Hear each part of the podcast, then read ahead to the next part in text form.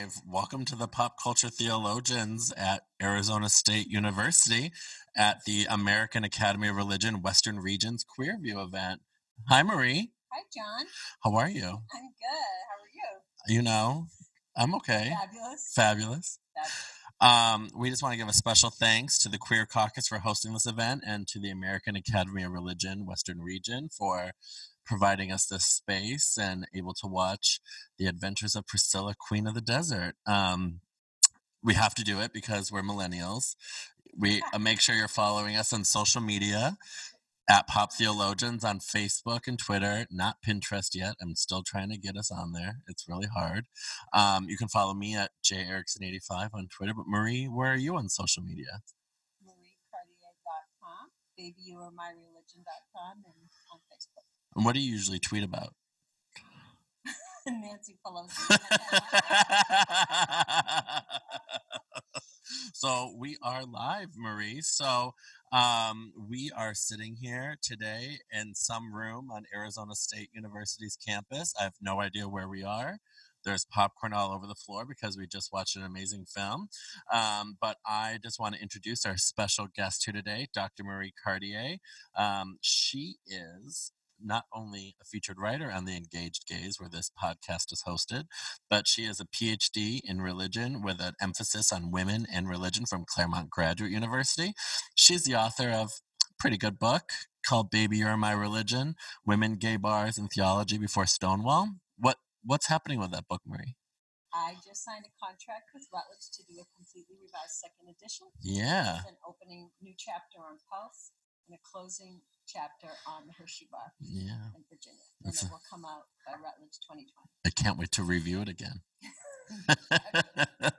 um, so she is a senior lecturer in gender and women's studies and queer studies at Cal State um, University Northridge and in film studies at the University of California Irvine. She's a published poet, playwright, vagina monologuer, right?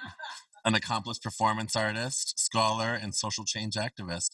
She has multiple degrees, mainly uh, BA in communications from the University of New Hampshire, an MA in English and poetry from Colorado State University, an MFA in theater arts playwriting, and an MFA in film and TV screenwriting, both from UCLA. There's more. An MFA in visual arts, painting and sculpture from Claremont Graduate University, and a PhD in women's studies in religion from Claremont Graduate University. So just a few degrees. Seven. Seven. Seven. Listen to that, kids. um, and then mainly, she's the co-chair of the Lesbian Feminisms and Religion session, or past co-chair um, at the American Academy of Religion, and co-chair here with me on our side gigs for the Queer Studies and Religion session. She's the founder of this session that we're doing here for the Queer Caucus, a perma blogger on multiple sites, feminism, religion, and she can also kick your ass because she's a first degree black belt in karate. Welcome, Marie. I'm exhausted literally reading your bio, and we haven't even gotten to the show. All right. So, Marie, we're going to break down The Adventures of Priscilla, Queen of the Desert, which is a film that was came out in 1994. Mm. So, I was in fourth grade, Mhm. and I think I rented it from the library when I was like in sixth grade. So, I saw it really early on. Um, but uh, we're going to um, talk about some things that worked for us, Mm. and then we're going to talk about some things that didn't work for us. And then we have some people actually here in the audience. That's amazing. We love you all. It's weird not acknowledging you in some weird way and staring at you. I'm staring at you now. Hi, Anjanette. And we're going to go through that way. Sound good? Mhm. Uh, Let's break it down. Okay. All right, Marie. So, what is one thing that really worked for you in this film? Well, a lot of things really worked for me. You know, when you think about it, 1994, that's the height of the AIDS crisis. So a lot of things that today for us would look historical um, are actually very poignant and also that fabulousness that gay culture had, particularly then as an escape. So when they are going through the outback in this bus that these homophobes paint with like AIDS fuckers go home and then they go get the paint and re- resurrect it to be this pink like magic bus with the drag queens on top of it singing with these like you know, 50 feet of fabric flying behind them. I mean, I was a member of ACT UP AIDS Coalition to Unleash Power, and actually, they just did a pres- founding members just did a presentation in my queer history class this week. And um, you know, one of the things that I loved about ACT UP LA was the theatrical fabulousness of what we did, Yeah. and to take something, you know. Reagan didn't mention the word AIDS for 10 years, and people were dying, and They talk about Rock Hudson in the film. Right. They mention Rock Hudson, who was a very known, well-known friend of Nancy Reagan, and they refused to even. And so help I him. think at that point, like when I think about you being in sixth grade, and I was um, not in sixth grade. You were in eighth. You were in eighth grade. You were in eighth No, grade. Right. No, I, I'm happy with my age. I was, you know, I was, in, I was walking around with a shirt that said uh, "Silence equals death." You know, I was, I was laying in front of traffic and you know, walking through Beverly Center. We're here. We're queer. We're not going shopping. So for me, this whole um, way that the bus creates an oasis in the middle of a homophobic landscape is really important. Yeah, I think that goes along with one of the my things that really worked for me is like um this the desert as the backdrop because you're kind of it's you know dry it's dead but there's so much overt fabulousness that they bring to it they bring this life to it but i think the symbol of the road trip the symbol of the journey maybe more so start. I mean, I took a, a lot of notes, but I'm just looking at before we got together the things that I said work. I mean, I love drag queens in the Australian outback. It's so much the culture of gay people that you are wherever you are, but you have to create an island of security and safety and fabulousness in order to exist as a culture. So, I mean, my book, as you know, is on the gay bars and alternate church space, and the gay bar creating an oasis, a place where people could become something. There's Mhm. a great line in um, the 2006 documentary Small Town Gay Bar, where there's two gay men in front of the bar, and the gay bars in the South keep being burned down and then rising up again and burned down and rising up again. And one gay man says to his partner, he goes, Out here, he's Eric or whatever his name is, but in there, he's Miss Judy, and we will travel however far we have to in order to make that happen. And they had just traveled in this movie, they've traveled like a couple hours just to go to the bar for one night. yeah And I think that's part of what you see in this movie. Like they've gone deep into the heart of their country and found themselves in a really different way. You know, and it's part of that the costumes, the desert, and the friendships and coping with each other. I mean, the mix in this movie of pathos and truth, like where they say they have these lines um, of, you know, I didn't know we were going to like get into this right now. This hurt, this hurt, this sadness, or, and then they're, well, Yeah. don't let it get you down. We're going to keep going, and it really reminds me of the importance, especially at this time, of camp. And Susan Sontag's like that seminal essay about Yeah. the importance of camp, and that if you don't have a way to survive in the face of the homophobia that was being slung at you and the way that drag queens survive. Um, when when Bernadette says to Felicia, like, don't there's two things you can do after you've been gay bashed. Like you can either let them get you down or can use it as force to toughen you up yeah and i think that that are those are the things that really really work for me because i think that even though it's drag queens in the australian outback it's like well it's such a metaphor for how well the people were living at that time all across the country. Well, it's like the desert, you know, it represents a very, it's, you know, they, they, they allude to it and how people can die in the desert and how Mhm. people are, you know, it's lifeless. There's life there. We see it, but it's very dry. And as you see how they just streak through the desert with their overt fabulousness or their color and their costumes and the pink bus, I think they change the landscape around them, but the landscape itself becomes much about them as well and how they transcend the mountain at the end. well and do we get to own geography as gay people do we own geography i mean that's something um, you know in brokeback mountain an, a film that i have shown as here as because we were in the desert another time and it was a desert film about gay people Um, you know, I remember doing Q and A and having somebody say, "Well, why couldn't they just move to San Francisco?" because they're cowboys. You can't, Yeah. you know. And so for them, home is, and that's a question: Do you get to be a gay cowboy? Do you get to be a gay cowboy in Wyoming? Or, you know, do you get that? I mean, no, they didn't get to be that, you know, in Brokeback Mountain. And I think that that's very.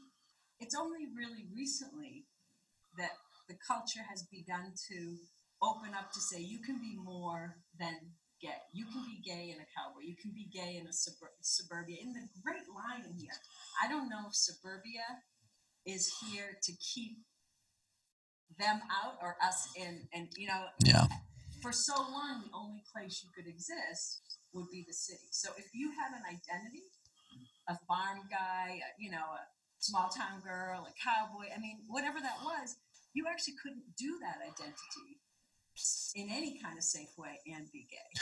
Let's talk about community for a second because I see, and specifically with Bernadette, um, she she juxtaposes to uh, Adam, you know, with how Adam is overtly gay, queer, you know, out there, where she's very much the uh, you know the the elder stateswoman and how I think that she is the matriarch of that group that brings these two characters who are very different into some type of community and how that community itself forms and it saves all of them. I mean, she thinks, you know, Trumpet had just died in the film and she goes on this journey to find herself and look at who she finds. You know, she finds Bob and then she finds a whole new purpose and meaning and then you have you know anthony finding his son again and then i think you have adam being more comfortable with just being adam right because you see the ways in which he's overtly fabulous as i think a self-defense mechanism sometimes but when it comes down to i think the vulnerabilities that he feels we don't know what happened in his past but i feel like it's almost there character. Yes. Yeah, Well, she had an experience kind of homophobia. That was, I think, her first experience with that type of gay hating. She had kind of a fabulous sort of yeah and well she was upper class as Yeah. well and I think that really makes a difference. Yeah. Um, but today, you know, I think this film is also great example of forcing us, if we want to enjoy this film, to go into the history of that period. And we make a lot of mistakes sometimes in queer uh, scholarship of wanting things to be ahistorical. Yeah. I mean, in order to like this film, you have to be okay that one of the credits says tranny trainer. yeah And that's like today. We I mean, today we wouldn't look at Bernadette in any way the way she wouldn't even be in this community necessarily. I mean, she's still going to be a drag queen, but she's a trans woman. So Yeah. it's a completely different way that we would look at her today than we would then. And to understand like that that history has changed so much just even in 20 years.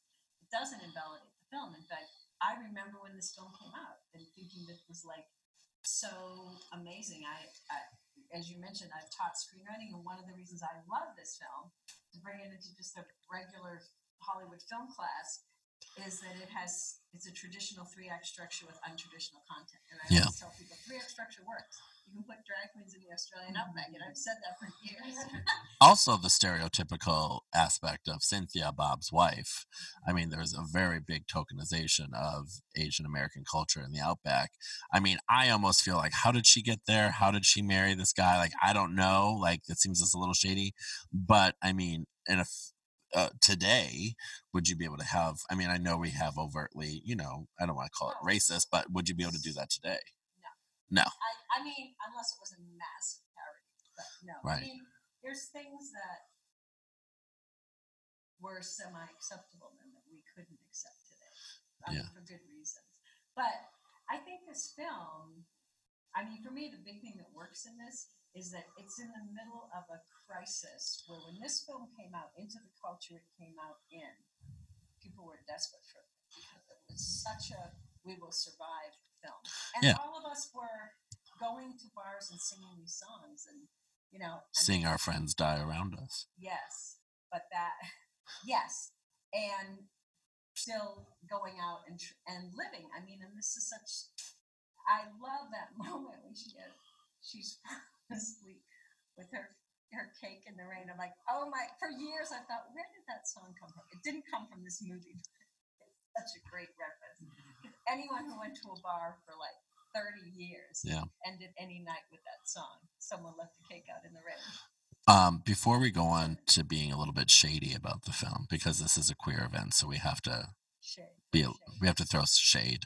Um, who's your favorite character? Or or do you have multiple?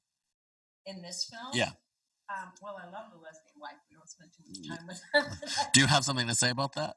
About how uh, y- y- I women? We're gonna get to there, but that she's not seen as just like ultra nurturing, like like that. It's okay that she wants the same things that the gay. Like they have this kid and they both want some time alone. Yeah. I really like that. hey, it's your turn now. Yeah, I mean, I like that she doesn't have to be any more nurturing than. You Yeah. know what I mean? I Yeah. like that. Um, I I think I um I really like uh what was the name? Mitzi. Mitzi's my favorite. Let's.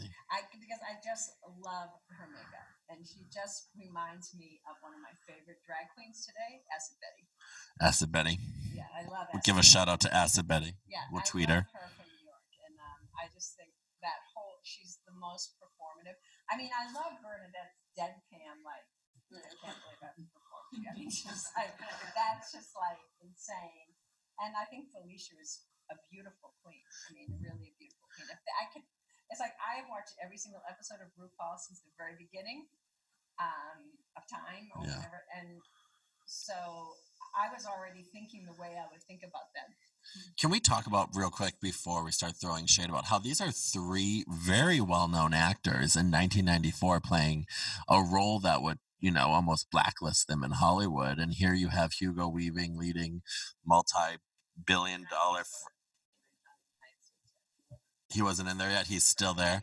Yeah, but you know, like you, but you have these actors. I mean, like Terence Stamp has been in tons of stuff, and Guy Pearce, who, by the way, is just, I mean, a beautiful specimen to look at throughout the film. Um, but you have three very well-known actors, and you know this is on their credit. Like as a person who lived through this time to be in a gay movie like that or gay cinema, I mean, what's your commentary? I think that you know the film industry has always been full of gay people. Yeah.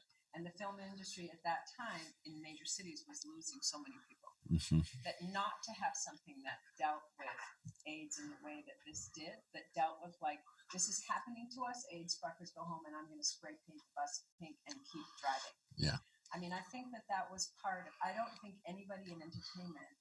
Um, I mean, it's a it's a it's a really really hard thing for me to talk about that time. Yeah. It was a really hard time for it. Yeah. If you lived through the '90s and you were in gay community, you fucking remember it. Yeah. And I think that to be a famous actor, to be involved in a film like this, if you were in community and you were aware it was happening, somebody had died on you.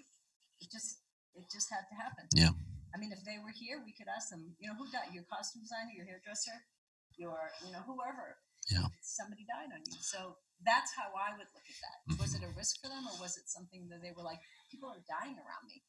Yeah. I mean, do I do I get in a film where and I think the AIDS narrative in this is um downplayed, but I think it's very important. Yeah. Okay. Well, on that note, not solemn at all. Um, I, I think it's let's let's be a little shady now. So, what did you fucking hate about the film? Or not hate, but what didn't you like? Okay. There's th- I'll just read first. Well, yeah, read off. Well, it's fiction. You know. Are there drag queens in the Australian outback? This would be a great reality show, though. Unfortunately not. I mean, I think the idea that we want to imagine coalition building um, with the indigenous people in the outback, and that they would be like, "Hey, you're an outcast. I'm an outcast. We can Yeah. around the campfire." I mean, I love that idea. Is that really what's going to happen if drag queens show up in the Australian outback? I don't know. Um, you know, today we look at that and we go, "Wait, those costume changes. You could never do those in one song." They do a lot of costume songs to that one song. It's like that one yeah. act. And you know, could you have uh, desert and drag queens? I mean, I think for me, one of the big problems in this movie, but this is a problem with gay culture in the '90s. Is where are the women? Yeah. I mean, you have There's one woman. who shows up for like and says, "Look, I can't. I just, you know." And she's cool. She's there, but like, and the treatment of the women in the film is really poor. Yeah. You know. What Um, can I ask you something real quick? So, uh, what do you think about the scene where Bernadette drinks with the woman? Uh, that's obviously in that small town. I mean, I read her as a as a lesbian, but unable to be there. You know, she's very butch. Like, how do you read that scene? Like, because they, I think that she's.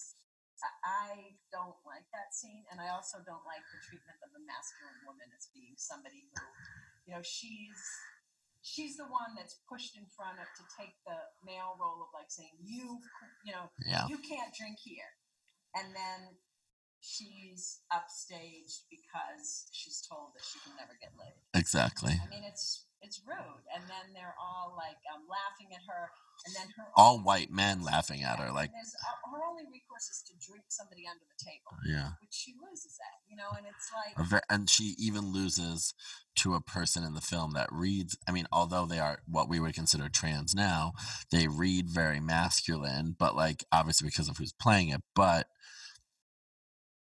even in that thing that she's supposed to be good at she still loses right, and we don't ever get to see a butch woman be good at what she would be good at. Yeah. Which fucking a brains out. and Yeah. the orgasm of her life. That's not happening in this movie. We that's a good film though feminist porn Yeah. I mean, this is not bound, you know. what I Yeah. This is not that movie. So we don't get to see women. We don't get to see women in gay community. We get to see women as the backdrops to straight men, to gay men, to um, even a lesbian. We don't even see her in relationship. Yeah. We know she's a lesbian, but her girlfriend's broken up with her. And in fact, we hear Benji saying, "Are you going to have a boyfriend? Like that would be great." Parenthetical. My mom doesn't have a girlfriend anymore. You know, so Yeah. you don't get to see them in anything. And the other, should I go on? yeah please The other thing is, I, I don't know where the actual gay community is. So we see them in a lot of situations where people are, um, you know, applauding, but then kind of, hmm, okay, I sort of like it. And when they go home, which I want them to go home to a gay bar, but the place where they go home to at the end is very inconsistent with the place they that started from because the end is supposed. yeah i'm like where was this bar well, but, it, but in the beginning, she gets hit with a beer can. That's horrible. And then that's the place. Is that the same club that they're back at? i Because i think it is. If it is, the audience has miraculously morphed into being this accepting, like, um, and a lot more of them like there was like and it was it, yeah it was much more gay too in that club like yeah, in the first scene it, it feels like it's very And so what voyeuristic happened to them by the end? It's like we're in a RuPaul maybe they maybe they had like a five star review at the like So Coca Cabana times I want there to be more. I always um, take issue with when we see somebody and they're so alone. Like there's one woman. I remember in Ghost being so upset that there was no woman. Like your husband dies, every you know, and the only the only person you can call is your husband's workmate. Like you don't have a sister or a best friend. Like the guy the the creepy guy in yeah, ghost i no. Like, yeah like one woman with no friends, you know, or one and you're demi moore i mean come on and one person of color, and the only people they have, the only person they, is another is a white person.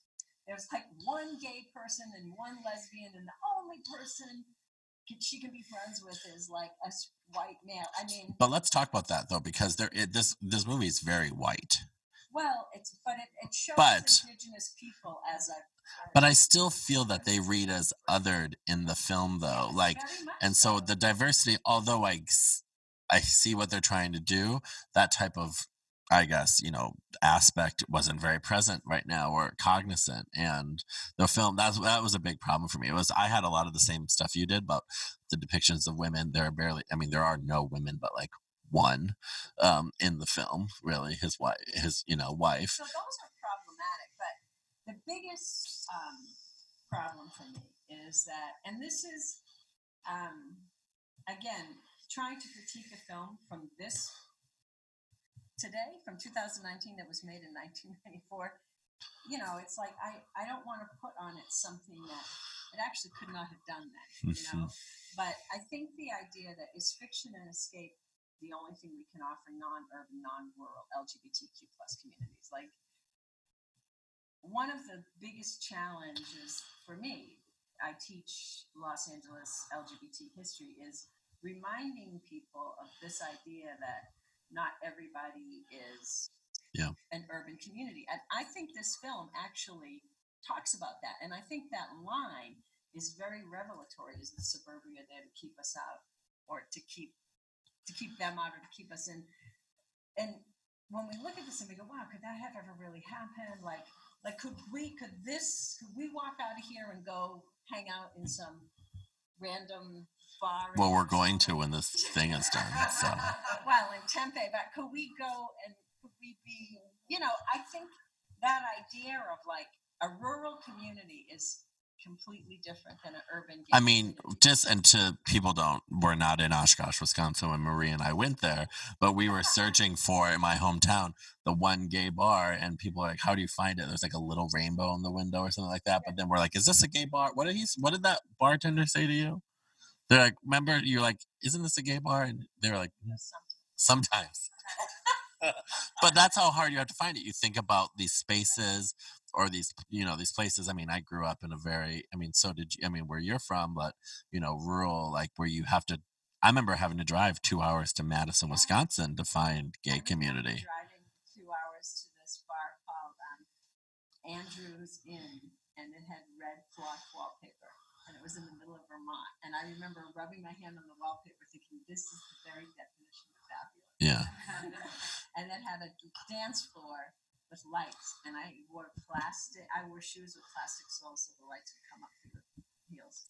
It felt, it, there's a, there's a certain safe space though about like being able to like kiss a boy you like on a dance floor. because you actually get to feel like in some way normal because you don't get to do that anywhere else or, or whoever you're choosing the whole lesson of The gay bars are still yeah you know, and that if you've never felt unsafe holding the hand of the person you love in public, you don't understand what a gay bar is for people. Yeah I mean, it's so important. And so that really works in this film. And the safety, we never actually, actually see that, that community. We never see the gay, com- I mean, do these drag queens perform in a gay bar?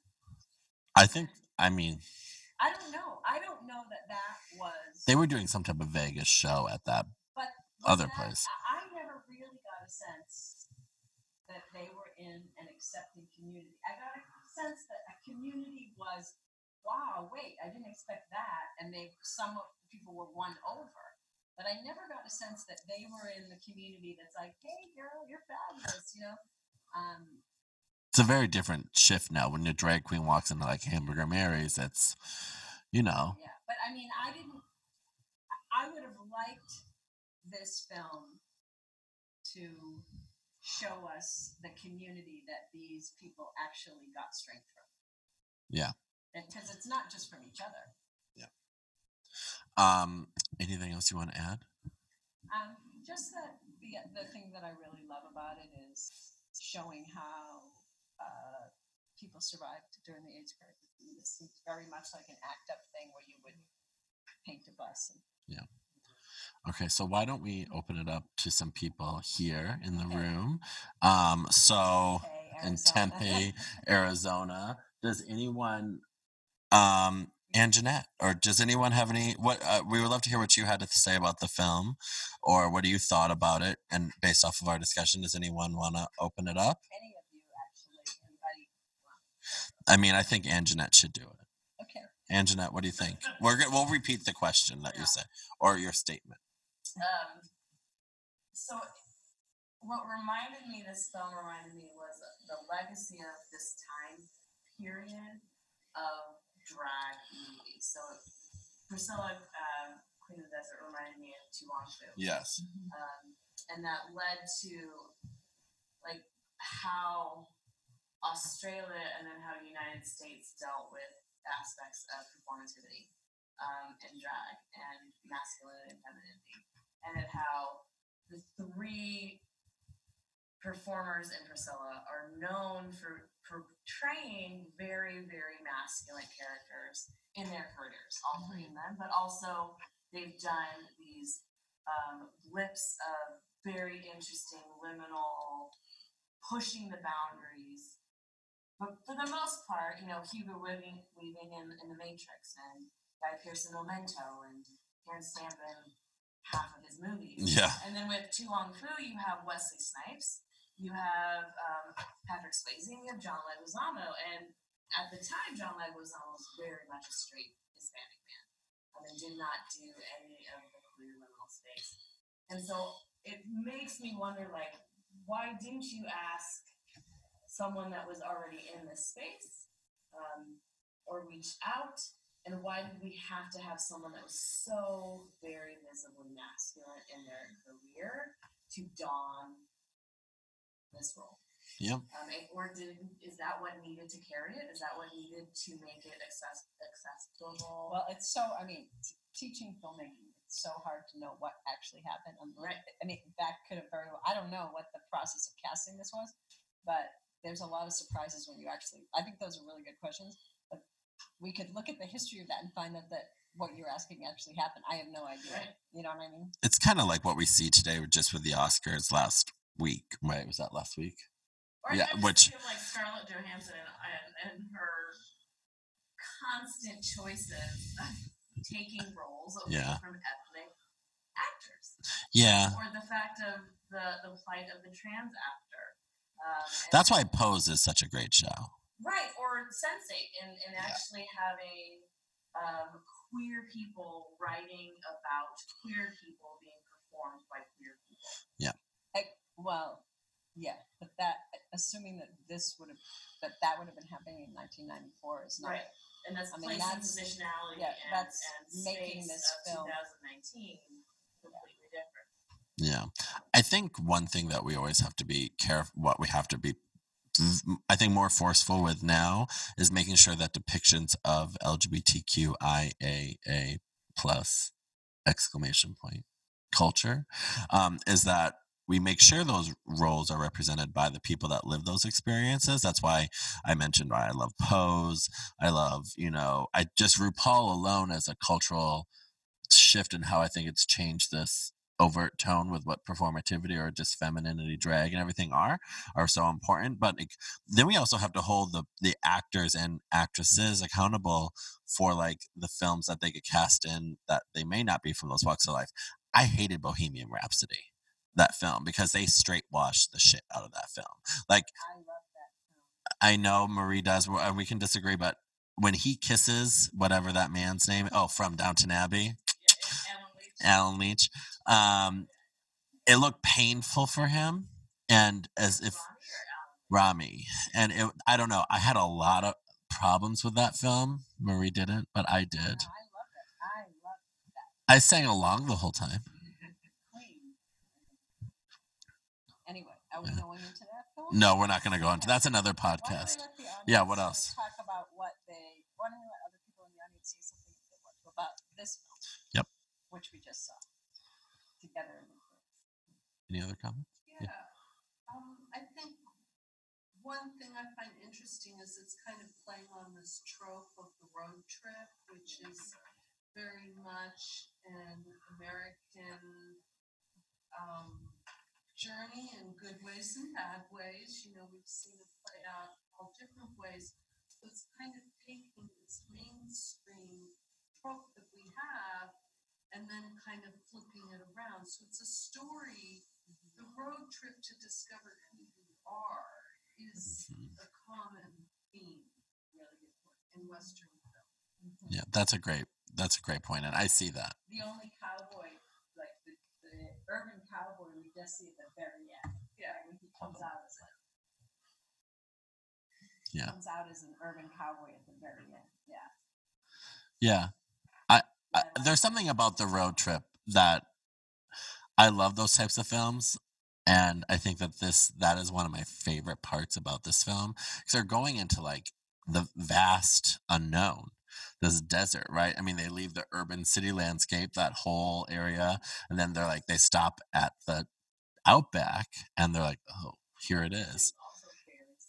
Yes, we are at we are a religion conference. I mean, religion and pop culture is my thing, but it's like new God. And when Uh, they're facing that road, they just stop. Oh right. And you get the tempted and you get pushed and you come back anointed. Yeah. Right. You come back chosen. Well, that explains the end scene. There was another element about that time period, about and even to today, it's just I would say, the abuse and the, the challenges of religion and with the LGBT community, where the where the scene was when he went to the hotel room and said, "Get off cross. You to get off the cross and leave someone else's need for it." And I think that part of saying the relationship of religion or faith within the community, it came out at them.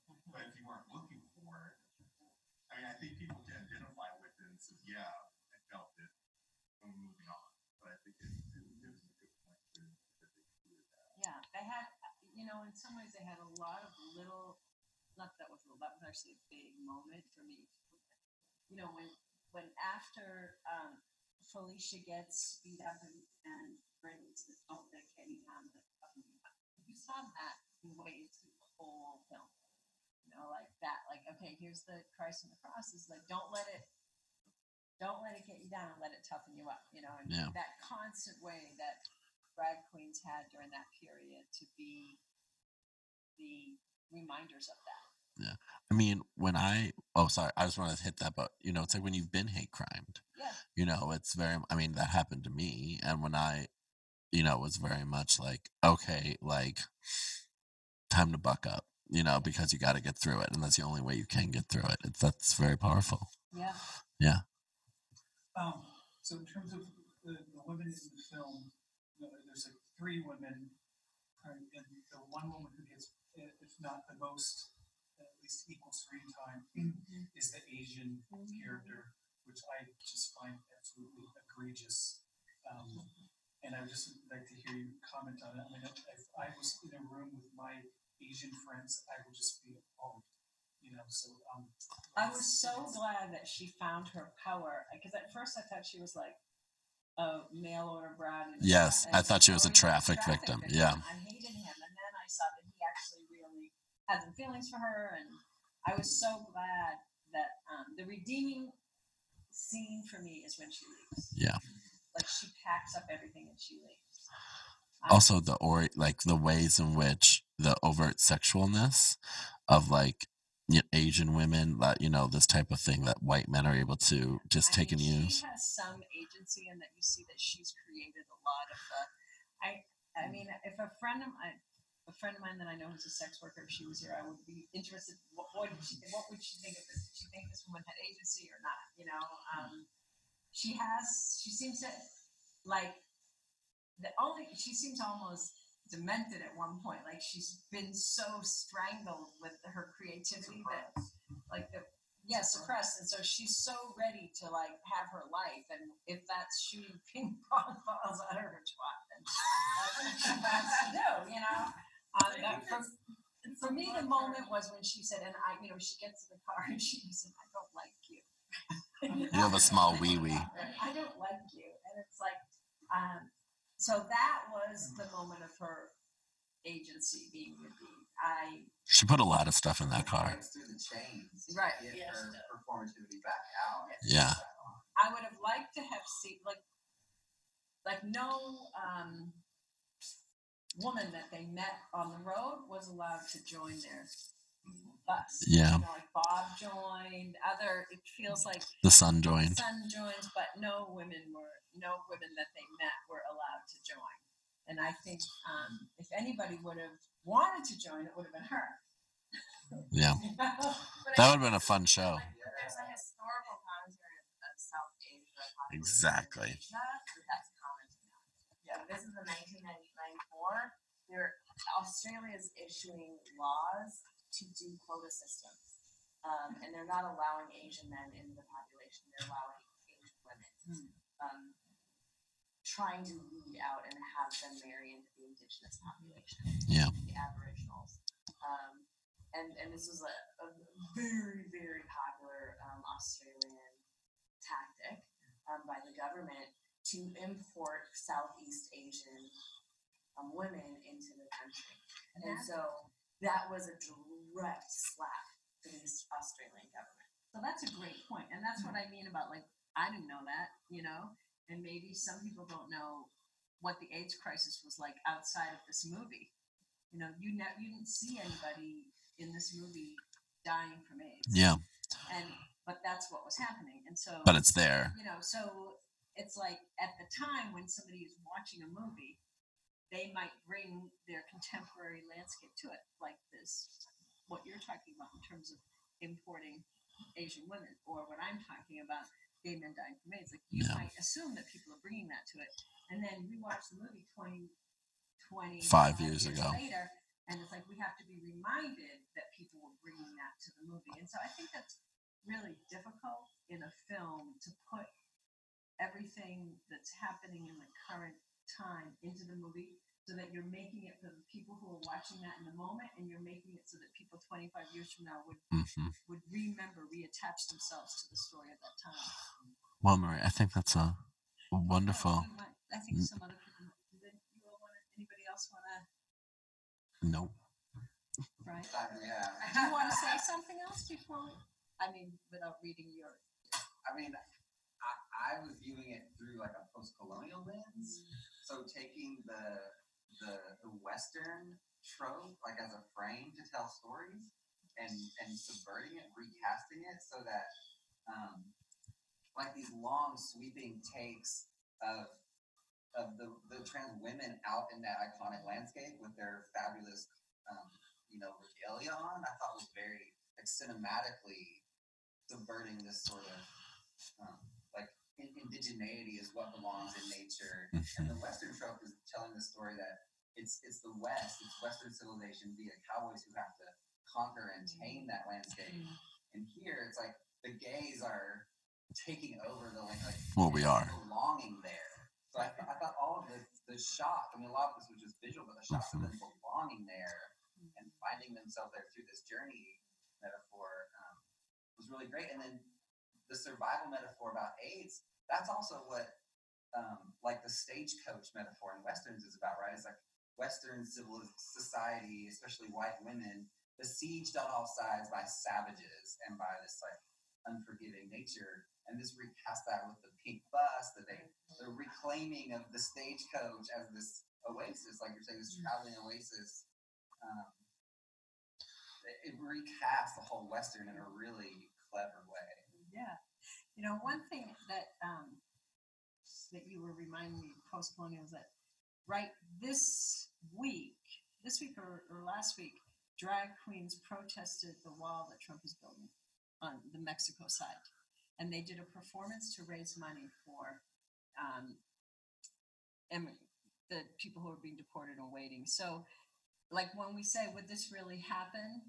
you know that fabulous community that's watching the campfire and is um, this indigenous community and these drag queens like would that would that like kind of community i mean sometimes the purpose of um, science fiction and fantasy i definitely put this in some kind of like fantasy realm is to ideally prefigure a future that we may we may move into. And Yeah. that's what this there is ways that that we have moved into this the future. There's ways that priscilla queen of the desert that bus did drive into a possible future. I mean we would not have imagined in 1994 anything that's happening now but that there would be being a wall built that was keeping um, that people were being deported et cetera and that there would be drag queens Yeah. doing a performance to raise money i mean that's so that community that i think is fantastic in the way that it could happen and this movie actually is happening in some ways right now Yeah. Marie, that's the perfect spot to end it. Well, I want to say thank you, Marie, for coming on the show. yes And thank you, everyone in the audience, for coming and sticking with us at Tempe, Arizona. Even though the elevator didn't work and you had to climb three flights of steps or four and then come back down one and then eat popcorn and cookies. Yes. Well, don't forget to follow Marie. She tweets about her hatred of Bernie, so that's why I retweet everything she says. Sorry if you're Bernie supporters it's fine, whatever. Um, sorry, not sorry. But um, make sure you're following us on social media and be fabulous, right, Marie? Yeah, definitely be fabulous. What you can do in, during the siege. All right, that's it.